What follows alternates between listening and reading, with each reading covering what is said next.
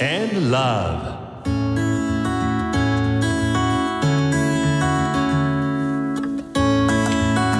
サウナをこよなく愛する私豊沢ひとみが素晴らしきサウナの世界をご紹介するコーナーラブサウナ。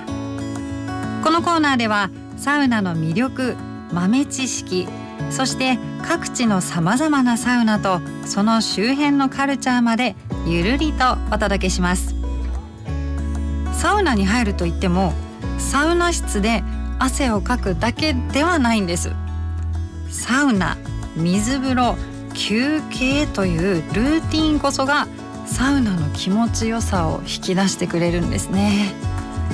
そこで今日はそのルーティンの前に非常に重要な工程湯通しについてお話しします。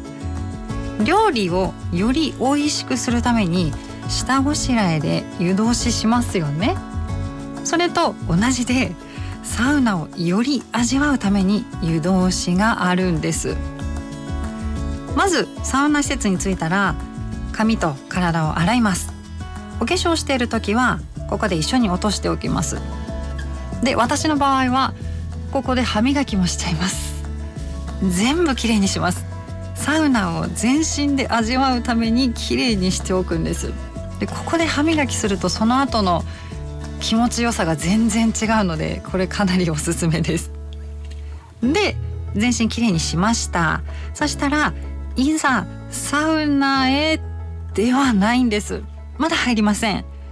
サウナ室に入って汗をかく前にやっておきたいこと。ここで湯通しが登場です。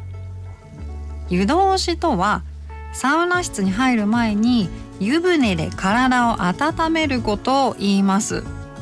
湯通しで体温を上げておくとサウナ室に入ってからの汗の出やすさが全然違います。